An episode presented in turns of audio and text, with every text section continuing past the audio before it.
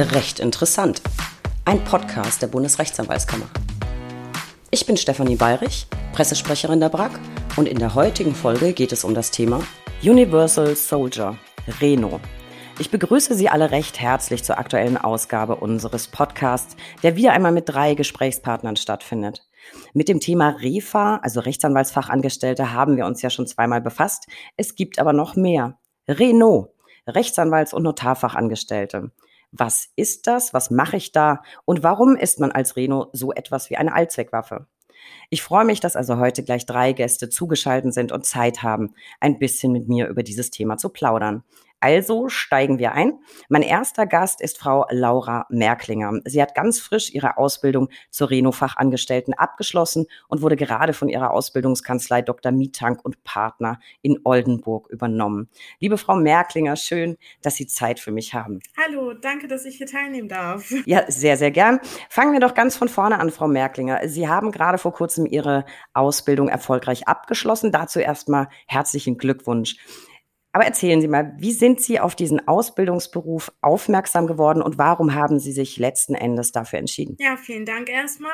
Genau, also das erste Mal bin ich auf den Beruf gestoßen durch eine Bekannte von mir. Die hat etwa zwei Jahre vor mir die Ausbildung begonnen und hat immer ganz ruhig und begeistert davon erzählt. Und ja, somit hat sie auch mein Interesse an dem Beruf erweckt und ja, dann habe ich mich auch damit mal befasst. Warum haben Sie dann überlegt, die Ausbildung zur Reno zu machen? Man hätte sich ja jetzt auch spezialisieren können, also entweder ganz auf Anwalt ausrichten oder auf Notar, ähm, also Rechtsanwaltsfachangestellte oder Notarfachangestellte. Warum haben Sie sich für die Kombi entschieden und was spricht aus Ihrer Sicht dafür? Ja, also ähm, ich habe erstmal an die Ausbildung zur Rechtsanwaltsfachangestellten gedacht und dann habe ich aber gemerkt, dass es in Oldenburg eher gefragt hat, Rechtsanwalts- und Notarfachangestellte zu machen. Darauf daraufhin, ähm, genau, habe ich mich mit damit befasst, was die Notarfachangestellte macht und habe festgestellt, dass das quasi zwei Ausbildungen in einer sind und ähm, genau der Notariatsbereich damit auch noch ein Bonus zur ähm, Ausbildung zur Rechtsanwaltsfachangestellten ist und habe mir gedacht, das ist die Erfahrung wert und äh, ja. Jetzt mal angenommen, wir haben auch einige Zuhörer dabei, die sich für diese Ausbildung interessieren. Ich muss ja immer erstmal einen Ausbilder finden. Wie haben Sie denn Ihre Ausbildungskanzlei gefunden? Und kann man eigentlich bei der Ausbildung zur Reno nur ein Anwaltsnotariat äh, Notariat auswählen oder geht auch eine Rechtsanwaltskanzlei oder nur ein Notariat? Ich frage deshalb, weil Anwaltsnotare gibt es ja eben nur in Berlin, in Bremen, Hessen, Niedersachsen, Schleswig-Holstein und in einigen Teilen, ich glaube in den, West, in den westfälischen Teilen Nordrhein-Westfalens. Ähm, worauf muss man da achten und wie haben Sie Ihren Ausbilder gefunden? Ja, ich habe meine Kanzlei ähm, damals in der Zeitung gefunden, ähm, habe mich damals auch bei der Agentur für Arbeit gemeldet, da der Beruf mich interessiert hat. Und ähm, genau, da wurde mir die Kanzlei auch vorgeschlagen. Daraufhin habe ich auch im Internet natürlich ein bisschen über die Kanzlei geforscht und habe gemerkt, dass sich das ja ganz gut anhört und es passt und genau, habe mich dann daraufhin beworben. Was mich jetzt noch interessieren würde, Reno ist ja eben was Besonderes. Das heißt, ich mache ja eben Teile, die den Anwaltspart betreffen, Teile, die den Notarpart betreffen. Worauf muss ich denn achten bei der Wahl des Ausbilders? Interessiert mich jetzt rein praktisch. Muss ich mir dann als Ausbilder jemanden suchen, der Anwaltsnotar ist? Oder kann ich auch eine Rechtsanwaltskanzlei oder ein Notariat auswählen? Genau, also bei mir ähm, war das ja so, dass ich beides gleichzeitig in der Kanzlei hatte, Anwälte und Notare. Einige aus meiner Klasse haben es aber auch so gemacht, dass sie erstmal in einer Rechtsanwaltskanzlei ähm, gearbeitet haben und als sie dann ins Notariat kommen sollten, wo, äh, wurden die dann auch in eine andere Kanzlei gesteckt und ähm, haben ihr Notariatsteil da dann quasi abgearbeitet. Ah, das finde ich einen ganz interessanten Hinweis. Das heißt, ich muss darauf achten, entweder gleich ein Anwaltsnotariat suchen oder am besten direkt zwei Ausbilder. Hat natürlich beides was für sich. Wenn ich immer alles beim selben Ausbilder mache, muss ich mich nicht umgewöhnen. Wenn ich mich mit dem gut verstehe, ist das natürlich sehr schön. Andererseits kann ich so natürlich zwei Arbeitgeber zwei potenzielle Arbeitgeber kennenlernen. Das ist ja vielleicht auch ganz spannend. Haben Sie vielleicht aus eigener Erfahrung jetzt noch ein paar handfeste Tipps, worauf man bei der Suche nach einem Ausbilder unbedingt achten sollte? Sie haben uns gesagt, Sie haben Ihren Ausbilder in der Zeitung gefunden, haben aber ja online auch ein bisschen recherchiert. Haben Sie so ein paar Tipps? Sollte man irgendwie vielleicht ja einen Schnuppertag oder sowas erbitten? Ja, also ähm, Probetage würde ich auf jeden Fall anbieten, da man dadurch schon mal seine eventuell zukünftigen Chefs etwas besser kennenlernen kann, seine zukünftigen Kollegen, man kann mit den Auszubildenden sprechen und erfährt somit ja noch besser, was man den ganzen Tag macht, wie die Arbeitsatmosphäre ist. Und ähm, genau deswegen würde ich immer wieder einen Probetag selber von mir aus vorschlagen oder halt auch gerne annehmen, wenn mir einer angeboten wird. Ja, scheint auf jeden Fall eine gute Idee zu sein. Dann kauft man nicht so die Katze im Sack und hat gleich mal einen ersten Eindruck. Ähm, wertvoller Tipp. Vielleicht mal ein Blick auf die Ausbildung selbst. Wie teilt sich denn so eine Woche äh, bei Ihnen oder hat sich eine Woche bei Ihnen aufgeteilt? Wie oft ist man in der Schule? Wie oft in der Kanzlei oder dem Notariat? Genau, also ich war immer dreieinhalb Tage in der Woche in der Kanzlei. Das heißt zum Beispiel Montag, Mittwoch, Freitag war ich nur in der Kanzlei. Ähm, Dienstag hatte ich dann beispielsweise meinen kurzen Tag in der Schule. Danach bin ich dann auch nochmal in die Kanzlei. Und Donnerstag hatte ich dann zum Beispiel nur Schule. Und ähm, genau, das heißt, es war alles sehr ähm, praxisorientiert und man hat den größten Teil dann auch in der Kanzlei verbracht. Was mich jetzt noch interessieren würde, ich habe ja schon mit, mit vielen ähm, ähm, Rechtsanwaltsfachangestellten gesprochen, auch im Zuge dieses Podcasts. Und die haben wirklich unglaublich viel auf dem Lehrplan. Jetzt haben Sie ja selber gesagt, Sie müssen ja beide Bereiche abdecken. Ähm, da frage ich mich, ist das, ist das nicht irrsinnig viel? Wie schafft man das? Ähm, also man muss sich das so vorstellen, dass man ja im ersten Lehrjahr, sage ich mal, die Grundlagen kennenlernt und ähm, daraufhin baut sich ja der Rechtsanwaltsbereich und der Notariatsbereich auf. Also sobald man die Grundlagen kennt, ähm, baut das alles aufeinander auf und fließt eigentlich ineinander. Und dann, äh, man stellt es sich mehr vor, als es dann eigentlich ist. Also es hat sehr viele Ähnlichkeiten und ähm, genau, fließt alles ineinander zusammen. Aber das ist ja ganz schön, wenn man in beiden Parts von dem äh, jeweils anderen profitieren kann. Sie sagten es eben selbst, wenn ich jetzt mir nicht ein Anwaltsnotariat aussuche, muss ich mir eine Anwaltskanzlei und ein Notariat suchen. Wie ist das denn in der Berufsschule? Gliedert sich da auch alles in einen Anwaltsbereich und in einen Notarbereich? Muss man sich das wie, wie Schulfächer vorstellen oder gibt es eher Lernfelder? Erzählen Sie mal so ein bisschen aus der Berufsschule. Genau, also bei uns gab es Lernfelder. Im ersten Lehrjahr waren das, wie gesagt, eigentlich nur Grundlagen, die man gelernt hat. Im zweiten Lehrjahr kam es dann so weit, dass sich das etwas gespalten hat, zum Beispiel zwischen Zwangsvollstreckung und Einführung in das Notariat.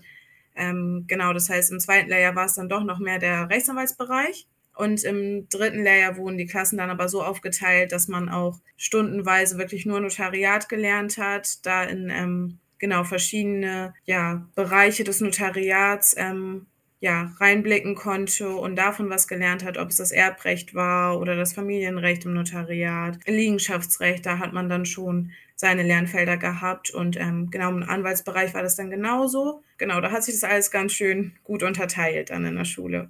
Und äh, wie muss man sich den Unterricht vorstellen? Ist das alles sehr theorielastig oder äh, lernt man da auch schon tatsächlich praktisch zu arbeiten oder beschränkt sich das dann tatsächlich auf die Ausbildung in der Kanzlei? Ja, also es ist natürlich sehr viel Theorie.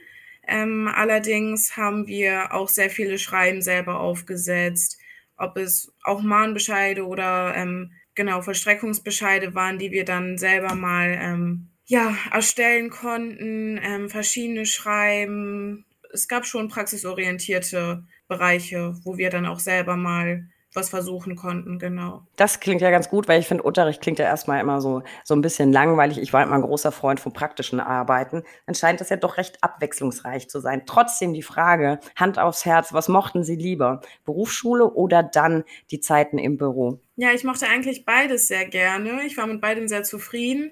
Aber ich muss sagen, ähm, ich war doch ein Tick lieber in der Kanzlei, einfach wenn man den ganzen Tag beschäftigt war, wenn man den ganzen Tag Abwechslung hatte, immer was zu tun hatte das hat mir dann doch ein bisschen mehr gefallen. Dann erzählen Sie uns doch mal, was Ihnen an Ihrer Arbeit im Büro äh, genau so gut gefällt. Was machen Sie so den ganzen Tag? Es gibt ja immer noch leider das unzutreffende Vorte Vorurteil, dass man als Fachangestellte irgendwie den ganzen Tag Kaffee kochen muss oder dann äh, zum Diktat äh, bereitstehen muss. Das ist aber ja gar nicht so.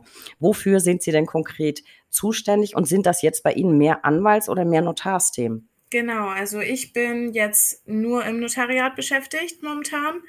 Ähm, ja, und mit Kaffee kochen und Diktat ist da nicht so viel. genau, ähm, ich werde da eigentlich für alles eingesetzt, ob es die Mandantenbetreuung ist, ähm, die Korrespondenz mit Gerichten, Behörden, Banken. Ähm, genau, dann sind wir natürlich noch für ähm, Entwürfe zuständig, ob es Kaufverträge sind, Erbscheinsanträge, Vollmachten, alles Mögliche. Genau, also eigentlich ist man rundum beschäftigt und ähm, ist sehr vielseitig und spannend auf jeden Fall. Es sind immer neue Sachen dabei. Dürfen Sie dann auch viel selbstständig und eigenverantwortlich arbeiten? Ja, auf jeden Fall. Das war schon damals in der Ausbildungszeit sehr gefragt, dass man ähm, eigenverantwortlich und selbstständig gearbeitet hat. Und jetzt, wo man ausgelernt ist, spürt man das natürlich noch mehr. Und wir Kollegen versuchen das erstmal immer untereinander zu klären, falls doch mal Fragen auftauchen, bevor wir ähm, dann die Notare ähm, danach fragen. Und äh, doch, auf jeden Fall merkt man schon, dass da die Selbstständigkeit und Eigenverantwortung sehr gefragt ist. Das finde ich, finde ich ganz wichtig. Das ist, hört man immer wieder, dass man ähm, das Vorurteil hat, naja, da muss ich dann immer nur äh, so Kleinigkeiten erledigen, die der Chef dann gerade haben will. Ich habe auch die Erfahrung gemacht von allen, mit denen ich gesprochen habe, ähm, dass das überhaupt nicht der Fall ist, sondern dass man im Prinzip ähm, ja gar nicht mehr das Vorzimmer ist des Anwalts wie früher, sondern man ist eine komplette Arbeitseinheit und übernimmt einen Großteil äh, des Jobs schon vorbereitend. Das klingt doch sehr, sehr spannend. Was würden Sie rückblickend sagen, Frau Merklinger? Jetzt, nachdem sie fertig sind und ja auch so die erste echte Berufserfahrung nach der Ausbildung schon gesammelt haben, richtige Wahl getroffen? Ja, auf jeden Fall, sonst wäre ich ja auch nicht in der Kanzlei geblieben.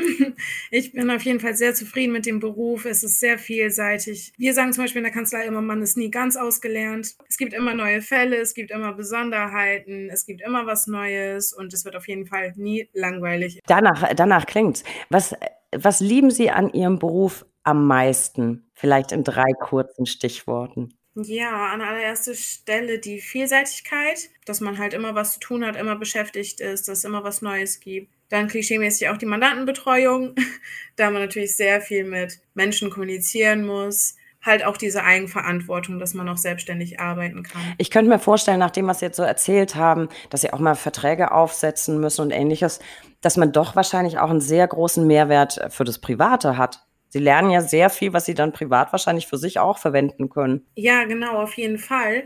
Ähm, das war natürlich auch zum Vorteil und das war auch ein Grund, warum man dann die Ausbildung begonnen hat. Einfach dadurch, dass ähm, natürlich es macht sehr viel Spaß, aber man lernt auch sehr viel fürs private Leben dazu und schadet ja dann auch nicht. Also für alle, die noch auf der Suche sind nach einem Ausbildungsberuf, ähm, Reno ist ein Beruf mit Mehrwert fürs Privatleben. Das finde ich auch immer einen ganz schönen Aspekt.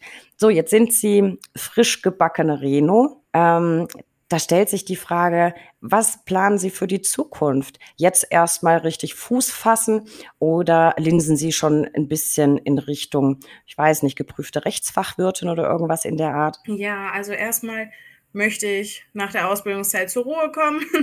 Erstmal einfach nur Notariatsfachangestellte sein. Und ähm, ich habe mir aber tatsächlich schon überlegt, ob ich nicht in ein paar Jahren dann mein Notarfachwirt machen möchte. Genau, dann auch weiter an Fortbildungen teilnehmen wie man sagt, man ist nie ausgelernt. Es geht immer ein Stückchen weiter. Ich glaube, das ist sowieso ganz wichtig. Fortbildung ist sowieso ein wichtiges Thema. Ich kenne auch ganz viele Rechtsanwaltsfachangestellte, die außerhalb auch des Fachwirts immer wieder Fortbildungen besuchen, weil es immer wieder was Neues gibt und das Recht ja auch nicht stillsteht. Es verändert sich ja auch dauernd. Also jetzt haben wir von Frau Merklinger schon ganz, ganz viel zu diesem Ausbildungsberuf gehört und auch zum Kanzleialltag. Aus der Kanzlei wechseln wir jetzt aber direkt in die Berufsschule. Unsere Gesprächspartnerin, Frau Studienrätin Wipke Henning, ist an der berufsbildenden Schule Wechleu tätig und kann uns etwas über die schulische Ausbildung berichten. Liebe Frau Henning, schön, dass Sie heute Zeit für uns haben. Sehr gern. Frau Henning, was muss ich denn mitbringen, wenn ich Reno werden will? Welche Ausbildungsvoraussetzungen gibt es denn so? Also prinzipiell gibt es ähm, gar keine Ausbildungsvoraussetzungen. Man kann mit jedem Schulabschluss oder ohne Reno werden. Ähm, man ähm, sollte schon Interesse an rechtlichen ähm, Begebenheiten haben und ähm, ja, man sollte vielleicht auch ein bisschen Sprachkompetenz ähm, mitbringen, ein bisschen ähm, Spaß an Umgang mit Sprache. Man muss mit Gesetzen arbeiten, das heißt, ähm, man muss verstehen, was da drin steht. Und wir haben die Erfahrung gemacht, dass das auf jeden Fall förderlich ist für den Schulerfolg.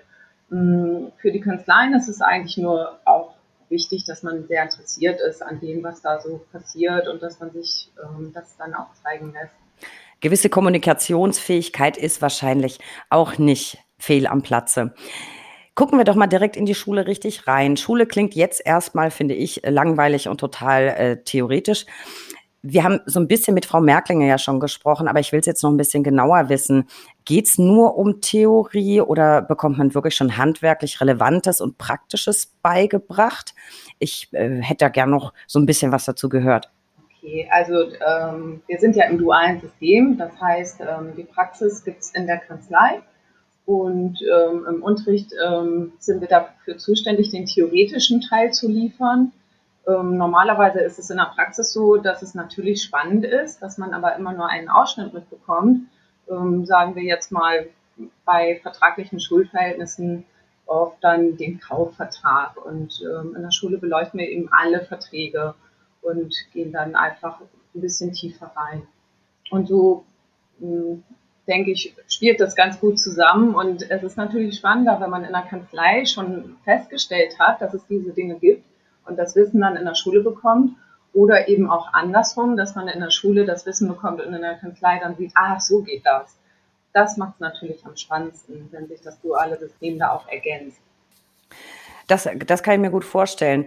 Aber noch ein bisschen spezieller, vielleicht ein bisschen, ein bisschen konkreter. Wie muss ich mir den Unterricht vorstellen? Erzählt da nur jemand was oder ist es auch so ein Stück weit interaktiv aufgebaut? Also Unterricht sollte ja immer auch interaktiv sein. Hm, allerdings ist es natürlich klar bei diesen ähm, rechtlichen Inhalten, dass es für einige völlig Neuland ist. Das heißt, wir müssen erstmal auch was erzählen und ähm, auch die Arbeit mit dem Gesetz ist ähm, zunächst vielleicht auch schwierig und da muss man natürlich erstmal zeigen.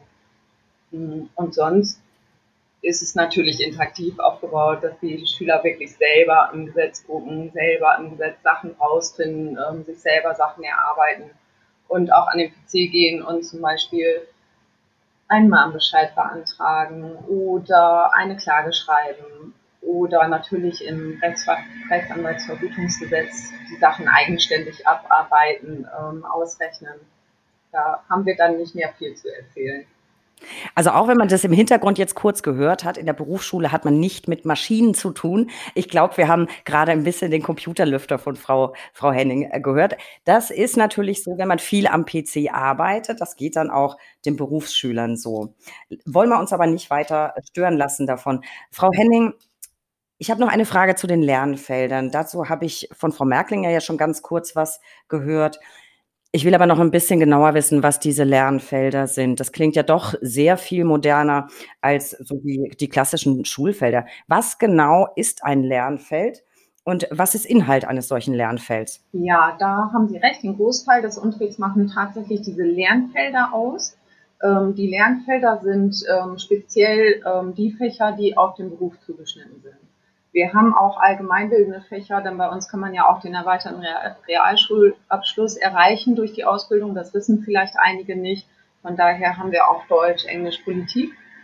Mm, ja, und die Lernfelder ähm, nehmen die Schüler so ein bisschen an die Hand, sag ich jetzt mal. Ähm, das geht mit den Grundlagen des Rechts los. Ähm, bis zur Zwischenprüfung nach dem ersten Jahr ähm, geht es nur um Außergerichtliches und um Vertragsarten zum Beispiel, BGB, ZPO, ähm, was heißen diese Abkürzungen, ähm, wie arbeitet man in diesen Gesetzen, wie geht man mit den Gesetzen um. Im zweiten geht es dann um das Klageverfahren und im dritten vor allen Dingen um die Zwangsvollstreckung. Und so arbeiten wir uns einmal da durch. Und ähm, das ist sehr berufsspezifisch. Ja, ich finde, es klingt aber auch sehr viel greifbarer als jetzt so die klassischen Schulfächer, die man eben so kennt. Ich glaube, das, das ist eine, eine ganz gute Idee, das so äh, zu gestalten. Was glauben Sie denn, welches Lernfeld mögen die Azubis in der Regel am liebsten und warum? Das ist eine sehr gute Frage. Hm. ich glaube, dass es wirklich sehr unterschiedlich ist. Ähm, also was die Schüler am Anfang nicht so gerne mögen, ist tatsächlich das RVG, das Rechtsanwaltsvergütungsgesetz. Mm, das bleibt dann so bei denjenigen, die wirklich absolut nicht rechnen möchten. Und ähm, bei den meisten ist es aber so, dass sie dann merken, so, oh super, da gibt es wirklich richtig und falsch und diese ganzen Nummern, ich kann es abarbeiten. Und ähm, oh, wenn ich es einmal verstanden habe, dann kann ich das auch richtig gut. Und dann ähm, kommen die neuen Sachen, die man lernt, immer nur so Schritt für Schritt ja, aber die Leute, die wirklich das nicht so gerne mögen und Mathe vielleicht immer schon gehasst haben, die mögen dann vielleicht lieber Deutsch oder ähm, Organisation. Wobei RVG ja tatsächlich auch kompliziert sein kann. Also ich finde, wenn dann irgendwie Vergleich über nicht anhängigen Teil oder so, ähm, das ist wirklich sportlich. Andererseits ist es auch insofern spannend, als man immer gucken kann, ob man noch irgendwie einen Kniff findet, wie man ähm, eben einen Teil außen vor lässt, einen wieder mit reinnimmt. Ich finde das tatsächlich sehr spannend. Ich bin da aber auch so, äh, ja, also ich mag RVG bedingt, aber das muss ein Anwalt ja im schlimmsten Fall auch gar nicht so richtig können, wenn er eine richtig gute Reno hat. Das ist ja, das ist ja der Vorteil. Mal so zur Klassenstärke, das würde mich sehr interessieren. Wie viele Schüler sitzen denn bei Ihnen so im, im Schnitt in einer Klasse? Also wir fahren zweizügig, das heißt, wir haben pro ähm, Ausbildungsjahr zwei Klassen. Mm, wir fangen eigentlich regelmäßig mit einer Schülerzahl zwischen 20 und 24 an. Das heißt also insgesamt 40 bis 50 Schüler pro Jahrgang. Mm, leider stellen wir aber auch fest, dass relativ viele dann doch merken, dass es nicht der richtige Beruf ist oder dass die Kanzlei merkt, dass das nicht funktioniert. Wir sind in den letzten Jahren relativ gleichmäßig bei 15 bis 18 Schülern dann im zweiten Lehrjahr. Würden Sie sagen, jetzt was so äh, die Einstiegszahlen angeht, also bei Beginn ist es ja normal, dass sich vielleicht der ein oder andere noch ein bisschen umorientiert. Würden Sie sagen, dass Sie mehr oder weniger Schüler im ersten Lehrjahr als vielleicht noch vor fünf oder zehn Jahren? Also wir können es jetzt an unserer Schule nicht so recht festmachen, weil wir ja ähm, in Oldenburg sind. Und ähm, wir haben drumherum ähm, kleinere Schulen gehabt, ähm, die den Ausbildungsberuf nicht mehr anbieten können, weil die Schülerzahlen einfach so zurückgegangen sind. Ähm, da hat ähm, die Rechtsanwaltskammer Oldenburg dann einfach die Zahlen und daher weiß ich, weiß ich dass sie rückläufig sind. Ähm, ja, also insgesamt, wenn sich die Frage darauf bezieht, ob die Zahlen insgesamt rückläufig sind, ja. Ja, das hört man aus vielen Kammerbezirken, dass auch einige Berufsschulen diesen Ausbildungsberuf gar nicht mehr anbieten. Ich denke, ähm, über mögliche Ursachen für, für diesen Rückgang, der wohl unbestreitbar vorliegt, können wir nachher gleich noch in unserer Gruppendiskussion kurz sprechen.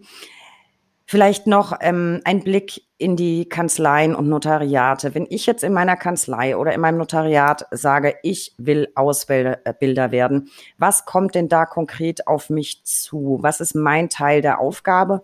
Weil, wie Sie schon angedeutet haben, alles können die Berufsschulen ja gar nicht abdecken. Ich hatte ja vorhin schon gesagt, im dualen System sind wir ja vor allen Dingen für den theoretischen Teil zuständig. Ähm, auf die Kanzleien kommt dann eben der praktische Teil zu.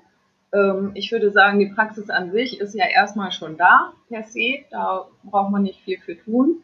Allerdings ist es natürlich für die Schüler dort auch so, dass sie ja noch nie eine Kanzlei von innen gesehen haben, ähm, dass sie unsicher sind, weil ähm, das ja nun auch schon beeindruckend ist, so eine Kanzlei mit Anwälten und diesen ganzen Gesetzestexten und den Mandanten, die dann kommen ähm, und da müssen sie einfach an die Hand genommen werden. Das ist einfach so.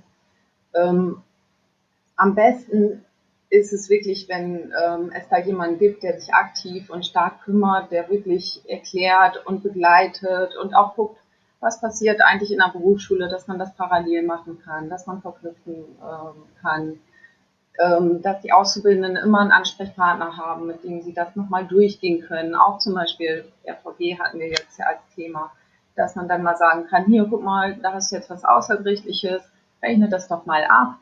Ähm, du hast es ja in der Schule gemacht oder vielleicht auch vorher schon mal Zeit und sagt, es kommt jetzt in der Schule. Und ähm, ja, ein Ansprechpartner, der wirklich auch ansprechbar ist, der vielleicht auch eine Sprechstunde hat ähm, oder eben bestimmte Sprechzeiten. In der Kanzlei ist es oft ähm, hektisch, es gibt viel zu tun.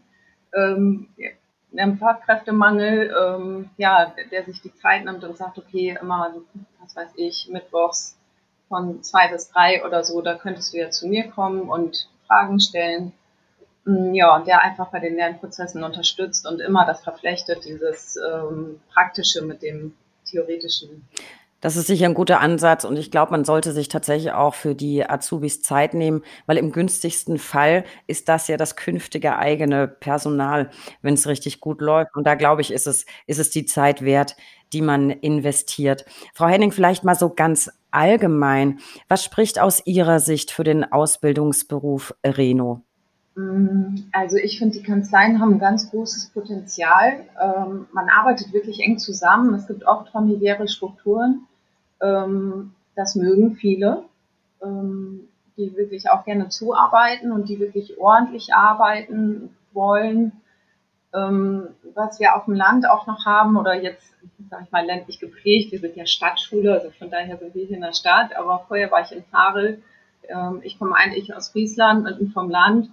Ähm, wir haben wirklich ein buntes Potpourri, sag ich mal, an Kanzleien. Wir haben wirklich ähm, ganz, ganz kleine Kanzleien. Wir haben Einzelanwälte, ähm, die ausbilden. Wir haben ähm, eine Kanzlei, die hat extra gebaut. Die haben 17 Anwälte da drin. Also wir haben wirklich die gesamte ähm, ähm, Breite von ganz familiär und ganz klein bis wirklich ganz modern. Ja, und da kann man wirklich auch gucken, was man gerne möchte. Und man hat auch ganz gute Chancen, dann sich in den größeren Kanzleien weiterzuentwickeln, in den kleinen vielleicht auch, wenn wirklich äh, man einem Anwalt zuarbeitet. Das klingt doch ganz gut. Und ich glaube, es ist auf jeden Fall ein sehr abwechslungsreicher Ausbildungsberuf und jeden Tag ist man mit irgendwas völlig Neuem konfrontiert. Ähm, ich werde das gleich auch in, in unserer Runde nochmal ansprechen, aber vorab hätte ich gerne noch von, von Ihnen kleines Feedback mit Blick auf der aus der Schule, auf die Schule. Haben Sie durch die Pandemie einen Digitalisierungsschub wahrgenommen? Hat sich da im Unterricht irgendwas geändert? Mussten Sie sich umstellen? Ja, wir waren ja lange im Homeschooling. Also ähm, wir Lehrer können jetzt auf jeden Fall auch digitalen Unterricht machen, wenn wir ähm, das wieder müssten ähm, die Schüler auch. Das ist schon wirklich Wahnsinn, was sie da geleistet haben. Auch jetzt die Zwischenprüfung, die am Wochenende war, ähm, war wirklich unter besonderen Bedingungen, dass viel im Homeschooling tatsächlich erlernt werden musste. Ähm, aber unsere Stärke ist und bleibt die Präsenz. Also einen Digitalisierungsschub haben wir auf jeden Fall, aber die Präsenz ist auf jeden Fall auch besser. Das glaube ich gern. Ich habe mich mit, mit vielen unterhalten und das haben auch tatsächlich viele darunter gelitten, dass so dieser Präsenzunterricht nicht stattfinden konnte. Ich bin aber der Meinung, ähm, es war nicht schön, aber man hat zusätzliche Soft Skills, weil all die Jungs und Mädels sind jetzt total fit in Zoomen und was weiß ich was. Das wäre ohne äh, Corona vielleicht nicht gewesen. Also ich glaube, man muss immer das, das Positive sehen. Jetzt habe ich aber noch einen ganz anderen interessanten Aspekt, den ich unbedingt mit Ihnen erörtern möchte, Frau Henning. Und zwar im Interesse aller Zuhörer, die schon mitten in der Ausbildung stecken, aber die Prüfung noch vor sich haben. Sie sind nämlich im Aufgabenerstellungsausschuss der RAK Oldenburg. Wir sitzen also jetzt richtig an der Quelle. Wie sucht man denn nach welchen Kriterien Prüfungen aus? Wie stellt man die zusammen? Also ich habe ja nicht oft die Gelegenheit, deswegen muss ich da jetzt unbedingt mal nachhaken. Wie läuft das ab? Ja, im Prinzip ähm, ist die Prüfung ja wie eine große Klassenarbeit. Also von daher muss man sich da eigentlich gar nicht so verrückt machen, nur eben über drei Jahre Stoff. Das ist eine ganze Menge. Und das war jetzt auch wieder so nach der Zwischenprüfung. Heute hatte ich auch noch das Gespräch mit ähm, einer Klasse, die jetzt ähm, am Samstag in der Zwischenprüfung saß. Und da kam einmal die Äußerung, mh, hm, es kam ja gar nicht alles vor, was wir gelernt haben. Nein, das kann auch nicht. Das wäre auch ganz schlimm. Und andererseits kam die Äußerung dann, ähm, wir hatten ja auch viel zu wenig Zeit. Da war ja viel zu viel drin. Ja, und dazwischen ist es einfach eine Gratwanderung. Ähm, von drei Jahren Stoff möglichst viel abzufragen, aber eben nicht zu überfordern in der Zeit. Aber wie, wonach, nach welchen Kriterien richten Sie sich? Ich stelle mir das jetzt wahnsinnig schwer vor, wenn man sich so eine Aufgabe ausdenkt und zusammenstellt. Wie stellen Sie denn sicher, dass man das wirklich in der Zeit äh, schaffen kann? Also wie schätzt man sowas ab? Finde ich jetzt total spannend. Probieren Sie das dann selber aus, wie lange man Zeit benötigt oder wie, wie machen Sie das? Ja, tatsächlich. Also auch bei Klassenarbeiten ähm, wird gesagt, dass man als Lehrer die löst und dass man die Zeit ungefähr mal drei nimmt. So, Frau Henning, das war ja aber gar nicht alles, was man Sie fragen kann. Sie sind nämlich auch stellvertretendes Mitglied im Prüfungsausschuss Oldenburg Mitte. Das heißt, ich will unbedingt wissen, wie läuft so eine Prüfung ab? Sowohl was die schriftliche angeht, dann auch was die mündliche angeht. Ist das irgendwie inquisitorisch? Ist das alles total human? Muss man Angst haben? Plaudern Sie mal so ein bisschen aus dem Nähkästchen. Okay als allererstes, man muss keine Angst haben. Man sollte auch keine Angst haben, aber man sollte Respekt haben, damit ähm, das dann auch gut wird und man da nicht gleichgültig reingeht. Dann, wie läuft das Ganze ab? Es sind vier Prüfungsteile, ähm, die schriftlich geschrieben werden und ein mündlicher Prüfungsteil. Ähm, die vier sch schriftlichen Prüfungsteile sind an zwei Tagen. Ähm, und zwar sind die bei uns festgelegt. Am Freitag wird Rechtsanwendung geschrieben und ähm, zweieinhalb Stunden ist das die längste weil das einfach eine Menge Stoff ist, wie ich vorhin schon sagte. Ja, und dann folgen halt, also am Freitag sind zwei, am Samstag sind zwei. Hm, man schreibt bis mittags, das ist auch eigentlich ganz gut so von der Aufteilung her, dass man jetzt nicht so einen wahnsinnigen Batzen hat. Und ähm, ungefähr zwei Wochen später ist dann die mündliche Prüfung. Und ähm, die mündliche Prüfung ist so, dass der Prüfungsausschuss einen Fall wählt, den bekommt man in der Prüfung, also wenn man zur Prüfung kommt, zur äh, mündlichen Prüfung. Ähm, man bekommt eine Viertelstunde Vorbereitungszeit, beziehungsweise 20 Minuten.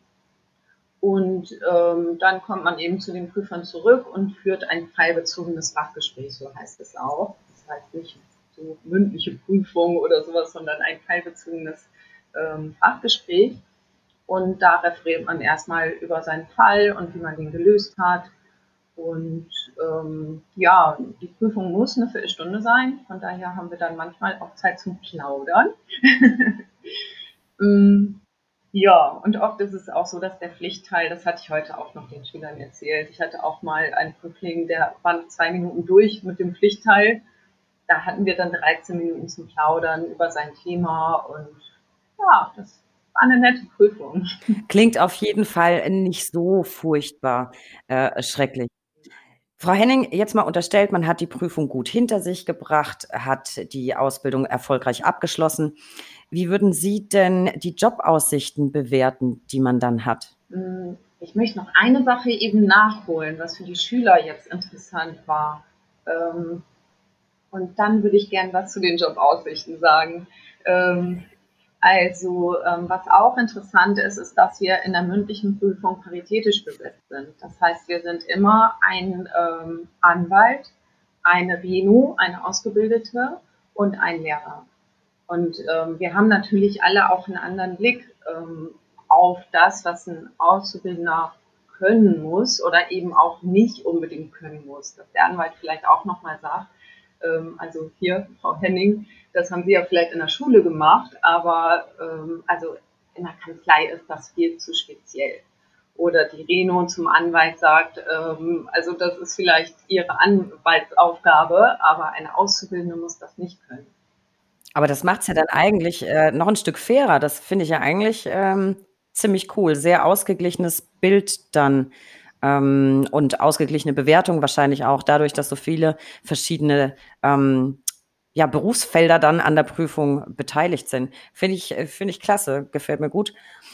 Äh, jetzt Tacheles, das wollen bestimmt alle äh, Azubis und künftigen Azubis hören. Wie sind die Jobaussichten, wenn ich es denn geschafft habe? Ja, also wahrscheinlich könnte Frau Weisheit da noch mehr zu sagen, weil sie ja diejenige ist, die einstellt und wir in der Schule nicht einstellen. Aber ähm, wir hören immer wieder, die Jobaussichten sind ziemlich gut. Also die Auszubildenden kriegen oft Übernahmeangebote hm, manchmal gehen sie auch erstmal dann in einen anderen ähm, Beruf, weil sie das nicht unbedingt annehmen möchten. Ähm, und wir als Schule haben tatsächlich auch manchmal Anfragen von Kanzleien. Also ich habe auch wirklich öfter schon E-Mails gekriegt, ob ich nicht noch welche wüsste, die jetzt fertig würden oder die schon fertig sind. Und habe auch dann meine Schüler oder meine Ex-Schüler nochmal angeschrieben, so hier habe ich ein gutes Stellenangebot haben sie nicht Lust. Und ja, das hat auch oft funktioniert. Das ist wirklich sehr, sehr positiv. Aber das sind doch ganz grandiose Aussichten. Alle, die jetzt noch einen Ausbildungsberuf suchen, haben hoffentlich zugehört. Und das war jetzt ein guter Tipp, weil dann spreche ich doch als nächstes mit Frau Weisheit. Raus aus der Berufsschule, rein in die Ausbildungskanzleien und Notariate. Zu diesem Bereich habe ich Frau Rechtsanwältin und Notarin Christine Weisheit aus Westover-Ledingen zu Gast. Frau Kollegin Weisheit war viele Jahre Mitglied im Vorstand der Rechtsanwaltskammer und Notarkammer Oldenburg tätig und führt gemeinsam mit einer weiteren Kollegin eine Anwalts- und Notarkanzlei im Amtsgerichtsbezirk Leer. Sie kümmert sich seit Jahren intensiv um die Ausbildung in ihrer Kanzlei und ist Mitglied der Arbeitsgruppe, die sich im Bezirk der Rack Oldenburg mit einer Ausbildungsinitiative befasst. Liebe Frau Kollegin Weisheit, ich danke Ihnen, dass Sie heute Zeit für uns haben und mit uns über dieses wichtige Thema Ausbildung sprechen. Sehr gerne. Frau Weisheit, Sie können uns ja aus den verschiedensten Perspektiven berichten, was ich wirklich ganz spannend finde. Sie sind auf der einen Seite selbst Ausbilderin, aber auch aktiv beteiligt an der Ausbildungsinitiative der RAK Oldenburg. Was genau machen Sie da für die RAK Oldenburg und was ist Inhalt der Initiative?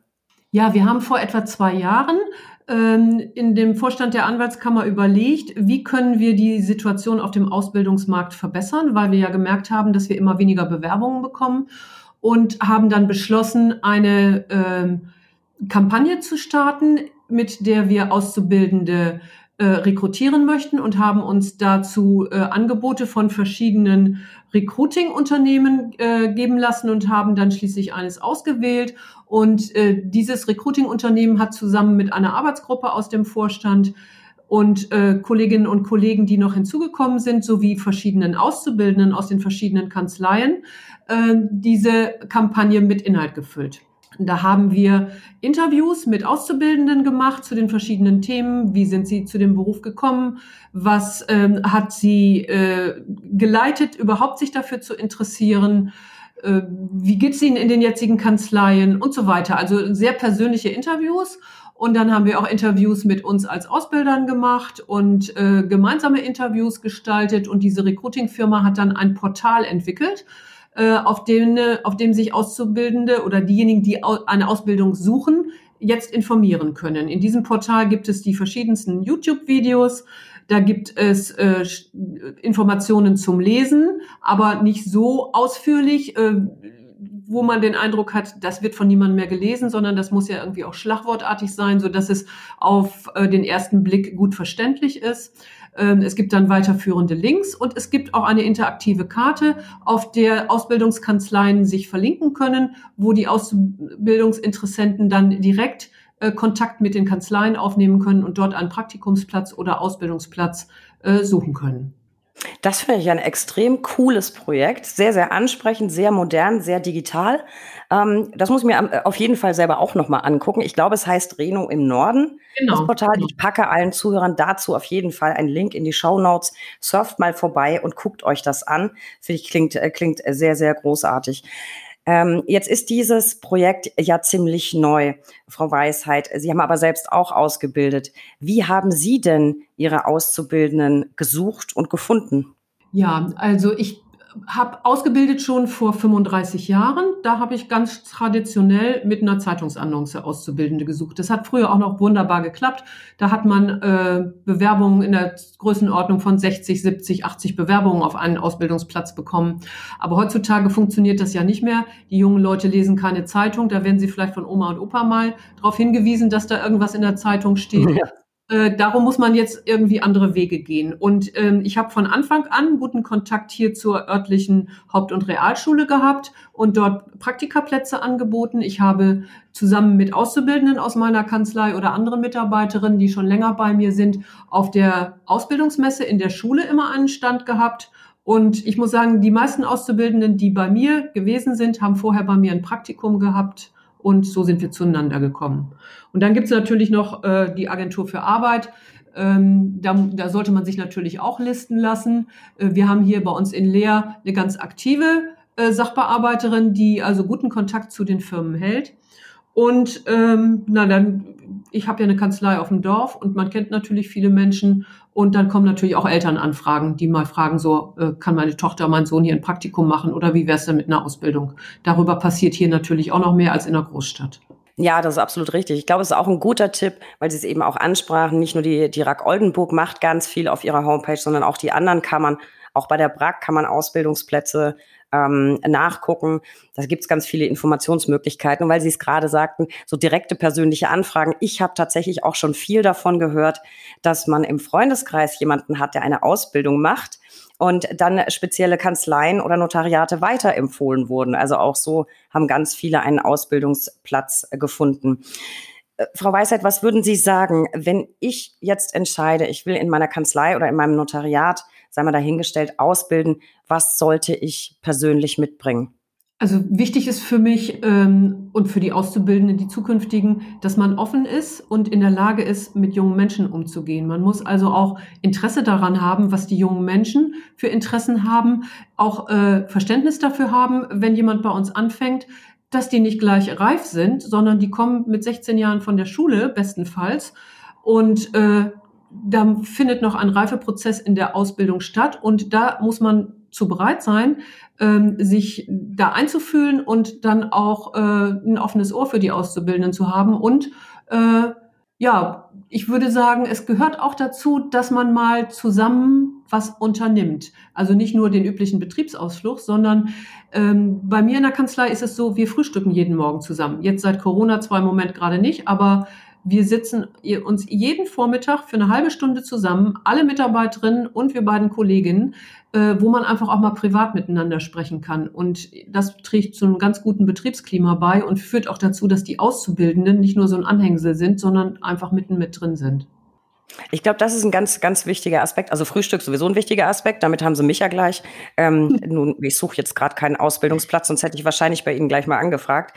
Äh, ich glaube aber, der, der unmittelbare, direkte Austausch, dass man offen ist, Zeit hat und äh, tatsächlich die Auszubildenden ernst nimmt und wirklich als ähm, einen potenziellen Mitarbeiter betrachtet, der äh, für mich später ja auch ganz viel Wichtiges erledigen wird und der eigentlich aus meiner Kanzlei oder aus meinem Notariat nicht wegzudenken ist. Ich glaube, das ist ein ganz, ganz wichtiger Ansatz. Und da in vielen Kanzleien hat sich da schon sehr viel getan. Wir sind weg von dem Bild, das man früher so hatte, so der Azubi, der halt dann ja so kleine lästige Aufgaben erledigen muss. Ich glaube, da hat sich in ganz vielen Kanzleien sehr das viel ganz, getan. Das finde ich ganz besonders wichtig.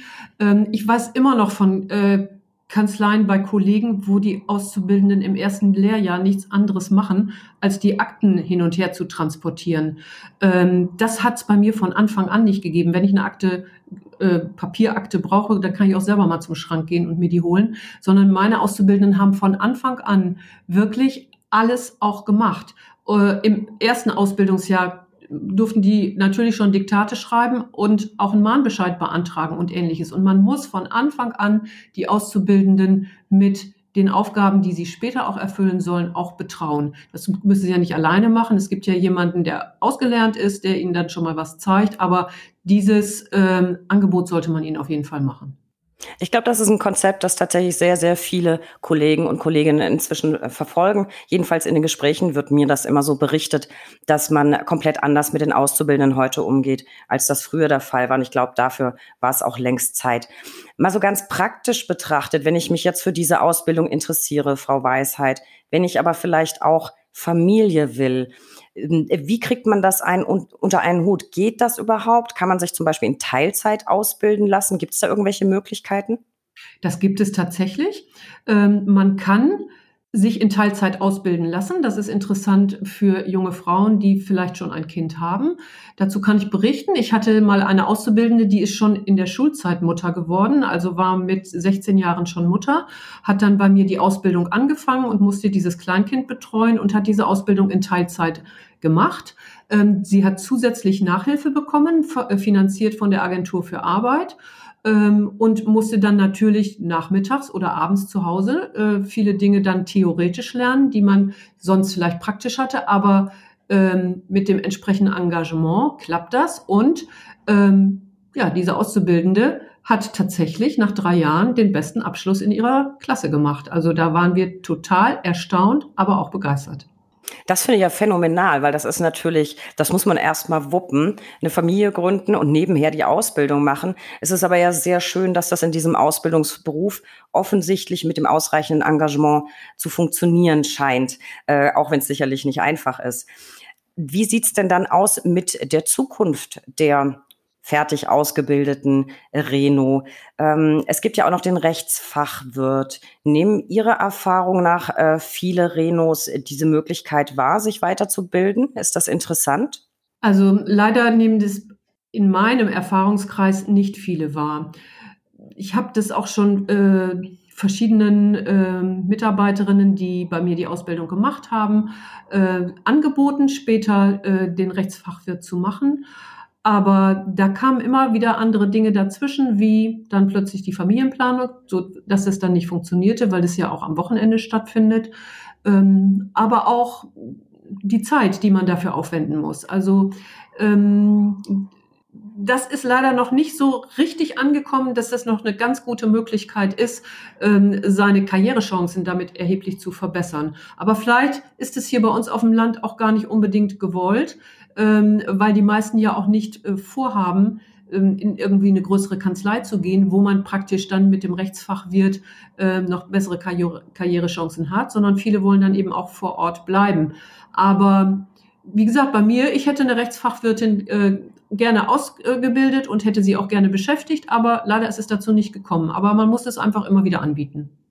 Ich glaube, es ist auf jeden Fall eine sensationelle Weiterbildungsmöglichkeit. Wir haben uns damit auch schon befasst, unter anderem in Folge 21. Da hatten wir auch eine Rechtsfachwirtin zu Gast, die gerade sogar ihren Master gemacht hat. Also alle, die die Folge noch nicht kennen, unbedingt mal reinhören. Dann hatten wir noch eine zweite Folge, da haben wir uns mit dem Ausbildungsberuf Refa, nicht Reno, aber Refa aus männlicher Sicht befasst und auch da jemanden zu Gast gehabt, der gerade sein Rechtsfachwirt macht. Müssen wir eigentlich mal nachfragen bei Gelegenheit, ob er inzwischen schon fertig ist.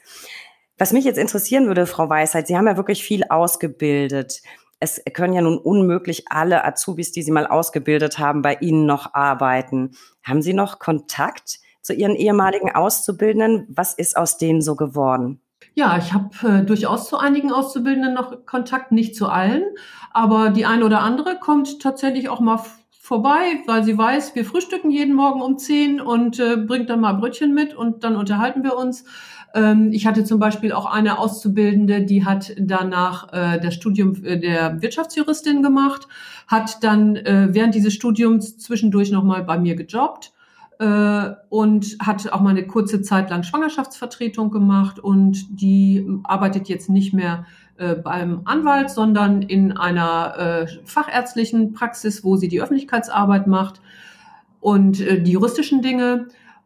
Und ja, die kommen ab und zu noch mal vorbei. Auch diese junge Frau, die äh, seinerzeit die Teilzeitausbildung gemacht hat, ist bei mir noch mal gewesen. Bei uns kommen die dann natürlich auch zum Beispiel, wenn sie mal im Notariat äh, die Dienstleistungen brauchten. Sie hat zum Beispiel mit ihrem äh, jetzt Ehemann, damals noch Freund, dann ein Haus kaufen wollen und deswegen waren die zum Beispiel auch bei mir. Dann kriegt man auch mal ein bisschen was über die weitere Entwicklung mit.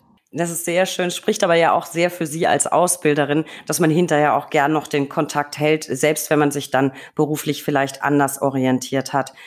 Jetzt möchte ich noch so ein bisschen mit Ihnen ein kleines Werbefeuerwerk abfeuern, sozusagen, Frau Weisheit, aus zweierlei Blickrichtung vielleicht erstmal dafür zu werben, warum ich ausbilden sollte. Was ist der Mehrwert für mich und meine Kanzlei, für mein Notariat, wenn ich mich entscheide, auszubilden? Also, wenn ich ausbilde, habe ich sozusagen einen Pool von zukünftigen Mitarbeiterinnen, weil man ja leider auch immer wieder erlebt, was heißt leider, ist ja Quatsch, ist nicht leider, äh, dass äh, Mitarbeiterinnen äh, zumindest zeitweise aus dem Beruf aussteigen, weil sie Kinder bekommen. Aber dann hat man einen Pool, wo man darauf zurückgreifen kann. Man hat sie ausgebildet, man kennt sie und ähm, ich habe auch immer wieder äh, Ausge Auszubildende übernommen. Natürlich kann ich nicht alle übernehmen, aber dadurch, dass man ausbildet, äh, bleibt man selber auch irgendwie am, ähm, am Ball ähm, man hat Kontakt mit jungen Leuten und äh, weiß, wie die ticken und ähm, hat Kontakt zu jungen Familien. Und das ist ja letztlich auch für die Mandantenstruktur wichtig. Wenn ich, wenn ich nur Kontakt zu älteren Menschen habe, ja, dann bin ich irgendwann dabei und mache nur noch Testamente und Erbscheine. Aber wenn ich Kontakt zu jungen Leuten habe, dann kommen eben auch noch mal andere Fälle zu mir. Das finde ich einen ganz äh, spannenden Aspekt, über den habe ich noch gar nicht nachgedacht. Und jetzt ähm, vielleicht mal für den Ausbildungsberuf. Wir haben viele Zuhörer, die sich vielleicht noch nicht entschieden haben, welchen beruflichen Weg sie einschlagen wollen. In aller Kürze aus Ihrer Sicht drei Gründe dafür, Reno zu werden. Also, auf jeden Fall finde ich, dass es eine sehr umfassende und anspruchsvolle Ausbildung ist. Man lernt in dieser Ausbildung ganz viel für das Leben. Man bekommt Lebenserfahrung durch den Kontakt mit den Mandanten. Man bekommt Geschäftsgewandtheit und Selbstbewusstsein und das kann man in seinem Leben immer wieder gut verwenden. Und man hat gute Möglichkeiten, Beruf und Familie zu vereinbaren, weil es auch immer wieder die Möglichkeit gibt, mit Elternzeit und Teilzeit seinen Job auch äh, nach Familiengründung beizubehalten. Das finde ich sind doch wirklich äh, gute Gründe. Vielen Dank. Langsam marschieren wir in Richtung Ende der heutigen Folge. Es gibt aber noch einige Dinge, die ich gern mit Ihnen allen dreien besprechen will. Also eröffne ich jetzt so eine kleine Gruppengesprächsrunde.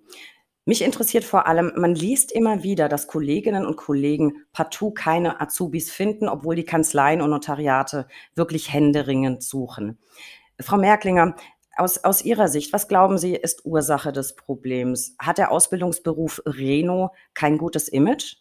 Ähm, also abgesehen von den Vorurteilen, Diktate schreiben und Kaffee kochen, gehört, glaube ich, noch dazu, dass einfach nicht genug Werbung für den Beruf gemacht wird und Menschen allgemein halt nicht so aufmerksam drauf gemacht werden, vor allem junge Leute. Und ähm, genau, dass es auf jeden Fall daran liegen kann. Das, das könnte durchaus eine, eine Möglichkeit sein.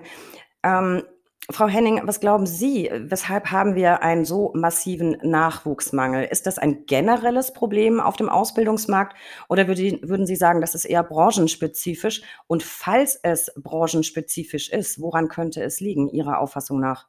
Also der Presse konnte man ja entnehmen, dass es schon ein generelles Problem ist. Also ähm, es sind viele Ausbildungsplätze noch frei geblieben. Allerdings ist branchenspezifisch, dass meiner Meinung nach immer mehr junge Leute auch auf die Bezahlung achten. Und im Gegensatz zu Banken, Versicherungen, der freien Wirtschaft und so weiter verdient man als Reno einfach weniger. Ähm, dafür muss man aber ziemlich viel lernen, ziemlich viel juristische Inhalte. Und ähm, warum sollte man dann nicht gleich zu den anderen gehen, sage ich jetzt mal. Ähm, andererseits achten die Leute jetzt auch mehr auf ihre Work-Life-Balance. Und ähm, ja, da sagte Frau Merklinger schon, man muss ein bisschen mehr Werbung machen, man muss vielleicht auch ein bisschen attraktivere Modelle anbieten, vielleicht auch Teilzeit, ähm, vielleicht auch im Notariat, wenn ähm, die Auszubildenden lange bleiben müssen, dass es da einen attraktiven Ausgleich gibt. Ähm, vielleicht gibt es etwas variablere Modelle, und das Wichtigste überhaupt, was ich finde, ist auch Wertschätzung. Ähm, einige sind sich auch sehr unsicher, sind oft Renos, ähm, die einen guten Realschulabschluss gemacht haben, die sehr gut zuarbeiten, ähm, die sich aber dann unsicher sind mit dem Lernstoff, ob das so das Richtige für, die, äh, für sie ist. Und da sind die Kanzleien eigentlich ähm, wirklich gut dran, weil sie auch ganz ähm, familiär ähm, organisiert sind und so auch ganz gut beraten können und betreuen und auch bestärken da drin, dass es das Richtige ist und der Lernstoff ist wirklich durchaus schaffbar. Ja, das, das denke ich auch. Das waren ein paar sehr, sehr gute Ansatzpunkte. Äh, Frau Weisheit, Sie sind ja nun Profi im Bereich Ausbildung und wenn ich richtig informiert bin, hatten Sie selbst nie das Problem, Azubis zu finden. Haben Sie vielleicht noch ein paar handfeste Tipps für Kollegen, wie man sich für Auszubildende interessant machen kann und was sollte ich als Ausbilder mitbringen? Also ich hatte durchaus auch schon Probleme, Auszubildende zu finden. Ich habe nämlich festgestellt, in der Zeit, seit ich als Rechtsanwältin arbeite, das sind jetzt immerhin schon über 35 Jahre, hat man zu Beginn ähm, bestimmt im hohen zweistelligen Bereich Bewerbungen bekommen und heutzutage bekommt man zwischen vier, fünf, sechs Bewerbungen für eine ausgeschriebene Ausbildungsstelle.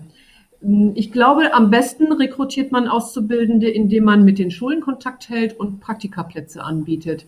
Ich habe die meisten Auszubildenden über Praktika kennengelernt und äh, die haben halt meine Kanzlei in dem Praktikum kennengelernt und äh, dadurch sind wir zueinander gekommen. Ich glaube, das sollten auch viel mehr Kollegen tun. Äh, ich kenne ganz viele Kollegen, die Praktika nicht anbieten, weil sie meinen, mit der Schweigepflicht könnte das ein Problem sein.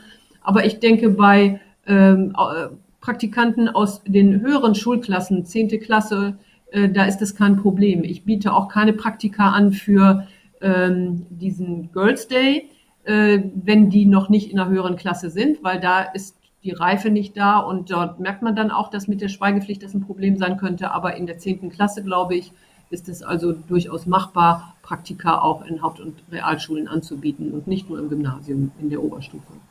Das finde ich einen ganz guten Tipp, Praktika anbieten und mit der Schule in Verbindung bleiben. Und wir sind ja immer recht service, äh, serviceorientiert im Podcast und äh, wollen noch ein paar weitere Tipps mit auf den Weg geben. Frau Henning, Sie haben eben schon angesprochen, die Bezahlung ist ein wichtiger Punkt. Das hat natürlich der Notar oder der Anwalt auch ein Stück weit selbst in der Hand, weil er kann ja die empfohlene Ausbildungsvergütung durchaus auch überschreiten. In Hamburg war das bei Rechtsanwaltskanzleien zum Teil ja äh, tatsächlich der Fall. Was würden Sie sagen, kann eine Kanzlei darüber hinaus tun, um sich sichtbar zu machen und um ähm, Auszubildende für sich zu gewinnen? Also ganz wichtig ist das, was Frau Weisheit gerade sagte, das finde ich auch ganz toll, dass es die Möglichkeit gibt. Also wir haben in Oldenburg ähm, auch den Anwaltsverein, der ähm, Kanzleien aufnimmt, die Auszubildende suchen. Also auch dort kann man sich listen lassen, äh, man kann auf Jobmessen gehen, die Berufsberatungen gehen in die Schulen, ähm, haben so ihre typischen Berufe, sag ich jetzt mal, ohne das Böse zu meinen, aber ähm, da könnte man sich auch nochmal in Erinnerung rufen. Ähm, das sind alles so Sachen, die man gut machen kann. Auch die abgebenden Schulen, also für uns sind das mal die abgebenden Schulen, aber wir auch in den Vollzeitschulformen heißen wirklich auch Praktika herzlich willkommen, die auch ähm, ihren Ausbildungsberuf vorstellen. Und das können ja durchaus auch Renus sein. Das müssen ja nicht unbedingt die Anwälte machen. Die machen das auch sehr gerne, die Renus dass sie für sich dann aufwerben. Und ähm, ja, die wesentlichen Vorteile ähm, sind ja auch einfach ähm, der soziale Kontakt zu Mandanten und Kollegen und die Einsatzmöglichkeiten. Und das sind einfach auch werbewirksame ähm, Aspekte der Ausbildung. Vielleicht kann ich da noch einen Tipp ergänzen. Ich bin ja für die BRAG sehr aktiv auf Instagram und man sieht immer mehr Rechtsanwaltskammern und auch Kanzleien, die aktiv auf Instagram für Auszubildende werben und Stellen ausschreiben. Ich glaube, das ist vielleicht auch noch eine ganz gute Möglichkeit. Und da komme ich auch noch mal zu Frau Merklinger. Ähm, bei Ihnen ist das Ganze, Sie sind ja jetzt am nächsten dran, vielleicht noch ein Rat aus Ihrer Hand. Was würden Sie sagen? Sie haben damals, ähm, Sie haben, haben Sie ja erzählt, Ihre Ausbildungskanzlei über die Zeitung gefunden. Ist Instagram heute eine wichtige Informationsquelle oder Homepages? Was würden Sie sagen? Ähm, eine gute und wichtige Informationsquelle wäre es auf jeden Fall. Allerdings muss da natürlich auch wieder auf sich aufmerksam gemacht werden. Einfach so kommt man natürlich wieder nicht auf die Kanzleien. Daher könnte das in Social Media doch etwas ja, schwierig werden, aber ähm, wenn man sich gut genug darum kümmert, auch dort aktiv ist, dann kann man damit, glaube ich, doch schon viel schaffen. Ich glaube, da sind auch immer die äh, richtigen Hashtags ganz, ganz wichtig. Wenn man die richtig wählt, dann wird man auch, glaube ich, relativ schnell gefunden. Und äh, Frau Merklinger, wenn Sie jetzt nochmal einen Ausbilder suchen müssten, worauf würden Sie ganz besonders achten, jetzt neben dem Schnuppertag oder Praktikumstag, was Sie uns schon mit auf den Weg gegeben hatten? Ja, also als Aus Auszubildende würde ich mir auf jeden Fall Gedanken über die Übernahmechancen machen, über Fortbildungen, über ähm, ja die Zahlung natürlich auch nochmal. Ähm, und ja, was einfach natürlich am wichtigsten ist, ist, ist natürlich auch die Arbeitsatmosphäre. Wie kann man mit den ähm, Chefs umgehen, mit den ähm, Mitarbeitern? Also da zählt natürlich sehr viel zu und ähm, ja, man muss natürlich immer schauen, ob das zu einem passt einfach so ist das natürlich immer schwer zu sagen. Aber da haben wir doch jetzt wirklich einen bunten Strauß an wertvollen Tipps gehört. Die Kanzleien und die Notariate sollten sich sichtbar machen. Sie sollten aktiv dafür werben, was sie anbieten. Auch zeitlich sollte Flexibilität äh, da sein, Fort Fortbildungsmöglichkeiten, natürlich die Bezahlung und vielleicht ein bisschen Aktivität auf Social Media. Ich glaube, das waren doch schon ganz viele hilfreiche Tipps. Und äh, liebe Damen, da wir jetzt alle schon so gemütlich zusammengeschaltet sind, hätte ich gern noch so ein bisschen Rückblick auf die letzten anderthalb Jahre. Wir alle leben leider immer noch mit der Pandemie. Und mich würde interessieren, in Ihren einzelnen Bereichen haben Sie einen Digitalisierungsschub wahrgenommen? Hat sich bei Ihnen was äh, verändert? Vielleicht, Frau Weisheit, fangen Sie doch mal an. Ja, auf jeden Fall hat sich bei mir was verändert. Zum ersten habe ich gleich im letzten Jahr dafür gesorgt, dass für den Fall, dass wir eine Quarantäneanordnung bekommen sollten, wir in Homeoffice gehen können ähm, habe also entsprechende VPN-Tunnel geschaffen für Laptops, so dass man dann möglicherweise von zu Hause aus arbeiten könnte. Aber ich habe auch während dem, äh, den Hochphasen der Pandemie, will ich mal sagen, mit Mandanten zum Teil ähm, Zoom-Meetings gemacht. Äh, ich habe ganz viel Telefontermine gemacht, aber diejenigen, die es konnten, mit denen habe ich also auch Zoom-Meetings gemacht und das hat eigentlich wunderbar geklappt. Natürlich ersetzt das nicht ähm, das, was wir äh, halt in der persönlichen Besprechung machen können, aber es war schon eine ganz gute Möglichkeit. Und ähm, ein bisschen hinterherhinken tun die äh, Gerichte.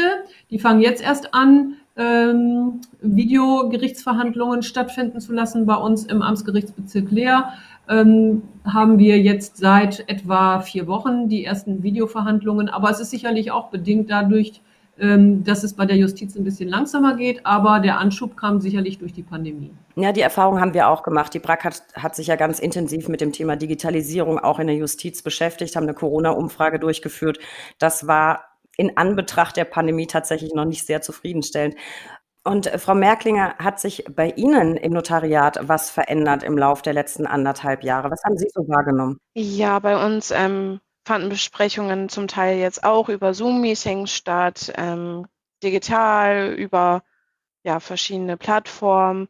Ähm, man hat natürlich jetzt mehr darauf geachtet, falls mal jemand persönlich vorbeikommt, wie viele Leute sind es, kann man sich irgendwie vertreten lassen. Ähm, bei uns liefen die Gerichtsverhandlungen schon etwas länger. Ähm, dann auch per Zoom-Meetings. Und ähm, genau, hier wurden dann natürlich auch Maßnahmen ergriffen, dass falls ähm, wir hier ins Homeoffice müssten, dass alles eingerichtet ist. Und ähm, genau, wir dann auch von zu Hause aus weiterhin arbeiten können. So, das heißt, es ist eigentlich wie in allen Bereichen in Sachen Digitalisierung sind wir doch vorangekommen. Und ich glaube, das wird auch langfristig dem Ausbildungsberuf sehr gut tun. Das waren ja jetzt schon so ein bisschen fast persönliche Einblicke. Da würde ich sagen, bleiben wir auch ein bisschen persönlich und privat, denn wir kommen zu meiner persönlichen Lieblingskategorie, den drei Ls. Der Buchstabe L kann für so vieles stehen. Lieblingsgerichte, Lieblingspannen, Lieblingsverfahren. Und da wir heute drei Gäste haben, teilen wir unsere Ls wie folgt auf. Liebe Frau Merklinger, ich wüsste gern Ihr Lieblingstier. Ja, ähm, mein Lieblingstier ist der Tiger. Und weshalb? Was, was symbolisiert der Tiger für Sie? Also davon abgesehen, dass er einfach total schön ist, ist er auch ähm, total selbstbewusst, stolz und ähm, ja, hat auch diesen Beschützerinstinkt, liebt aber dann wiederum auch die Ruhe. Ähm, nee, es ist schön, ein Tiger mal einfach mal so zuzusehen. Das ist ein sehr schönes Lieblingstier, wie ich finde. Ich hatte gerade eine ganz, ganz spannende Kollegin im Podcast äh, zu Gast, ursprünglich aus Afghanistan stammt. Ich glaube, es war Folge 39. Die hat als äh, Krafttier einen Löwen. Fand ich auch sehr schön. Liebe Frau Henning, dann mal ein bisschen fachlich. Ihr Lieblingsfachbuch? Also auch wenn mancher das vielleicht ein bisschen komisch findet, ist es die ZPO. und zwar ist mein Zweitfach Deutsch und Deutsch ist oft ja so schwammig und nicht so zu greifen und die ZPO ist so wunderbar klar. Das ähm, mag ich sehr gern. Das, das finde ich eine interessante Wahl. Da werden Ihnen wahrscheinlich jetzt alle Kolleginnen und Kollegen, die zuhören und die auf Strafrecht spezialisiert sind, ganz massiv widersprechen. Die finden bestimmt die StPO ähm, etwas schöner, aber schöne Wahl. Dann Frau Weisheit, von Ihnen hätte ich gerne Ihr Lieblingsmotto. Ja, ich habe ein Lieblingsmotto in, in meinem Beruf. Äh, der steht auch auf meiner äh, Homepage. Und zwar lautet dieses Motto, Parteiliche Sachlichkeit ist das Motto meiner täglichen Arbeit zu ihrem Nutzen. Ähm, klingt vielleicht ein bisschen trocken, aber äh, beschreibt ganz gut, wie ich meine Arbeit selber sehe. Also mir ist es ganz wichtig, äh, den Mandanten parteilich zu vertreten. Ich bin ja Anwältin und kämpfe für die Interessen des Mandanten, aber mir ist es genauso wichtig, dabei fair und sachlich zu bleiben. Deswegen habe ich dieses, äh, dieses Begriffspaar parteiliche Sachlichkeit kreiert und das eigentlich schon, naja, seit, seit es Internet gibt und ich eine Homepage habe, ähm, habe ich das sozusagen als Credo über meine Arbeit gestellt. Ich finde das ehrlich gesagt ein wunderschönes Motto, denn ich bin ein großer Fan davon, sachlich vorzutragen. Ich bin der Meinung, wer laut ist, hat nicht zwingend recht. Und ich finde, man wirkt umso kompetenter, je sachlicher man vorträgt. Ähm, ein wunderschönes Motto, das kann man so einfach stehen lassen und mal nachhallen lassen. Liebe Gäste, liebe Damen, ich danke Ihnen allen sehr für dieses spannende Gespräch und die vielschichtigen Einblicke, die Sie uns heute in den Ausbildungsberuf der Reno gewährt haben. Ich glaube, wir können wirklich festhalten, dass der Beruf äh, wirklich nicht nur zukunftsorientiert ist, sondern auch sehr vielschichtig abwechslungsreich und sehr viele Möglichkeiten eröffnet. Und wir haben heute viele gute Gründe dafür gehört, warum man sich für diesen Ausbildungsberuf entscheiden sollte.